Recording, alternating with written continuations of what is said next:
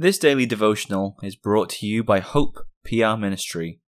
We would love to hear from our listeners, and we ask that you would contact us at hoperwc at gmail.com with any feedback or questions you might have.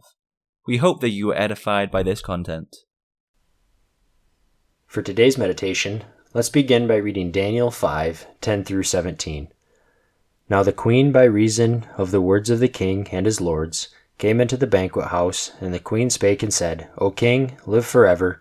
Let not thy thoughts trouble thee, nor let thy countenance be changed. There is a man in thy kingdom, in whom is the spirit of the holy gods, and in the days of thy father light and understanding and wisdom, like the wisdom of the gods, was found in him, whom the king Nebuchadnezzar thy father, the king, I say thy father, made master of the magicians, astrologers, Chaldeans, and soothsayers for as much as an excellent spirit, and knowledge, and understanding, interpreting of dreams, and showing of hard sentences, and dissolving of doubts were found in the same Daniel, whom the king named Belteshazzar. Now let Daniel be called, and he will show the interpretation. Then was Daniel brought in before the king, and the king spake and said unto Daniel, Art thou that Daniel which art of the children of the captivity of Judah, whom the king my father brought out of Jewry?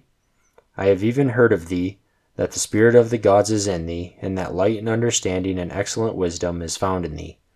And now the wise men, the astrologers, have been brought in before me, that they should read this writing, and make known unto me the interpretation thereof. But they could not show the interpretation of the thing.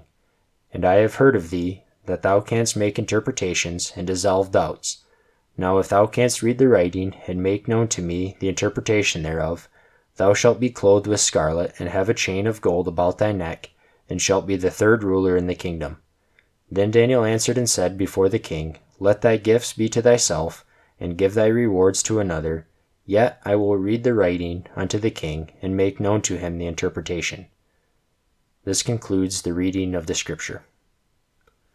God came to Belshazzar and his friends with a sobering judgment while they were having a drunken feast. They did not understand the words themselves, but once again Daniel was called to show his talents and profess his faith.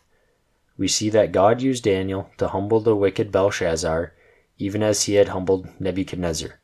When the king tried to butter him up, Daniel told him that the glory belonged to the God of the heavens, who had judged the king and his nation, found them wanting, and would deliver them into the hands of the Medes and Persians. Are we willing to let the earthly praise go to another, Will we give up the rewards of this life so that God's name alone will be glorified? This is Daniel's example in this chapter, and that is what we must follow. The Psalm Choir will now close by singing Psalter number 146.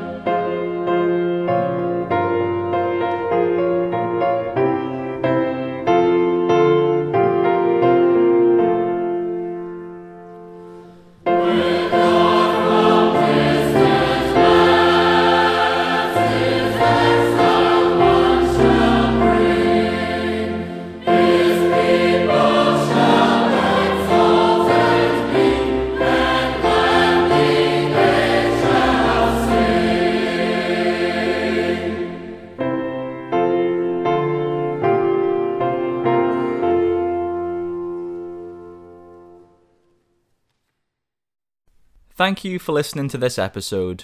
We encourage you to visit our church, Hope Protestant Reformed Church in Walker, Michigan. Our services are at 9:30 a.m. and 5 p.m. on Sundays. If you wish to learn more about us, please contact us at hoperwc at gmail.com and we'll be happy to help with any questions you may have.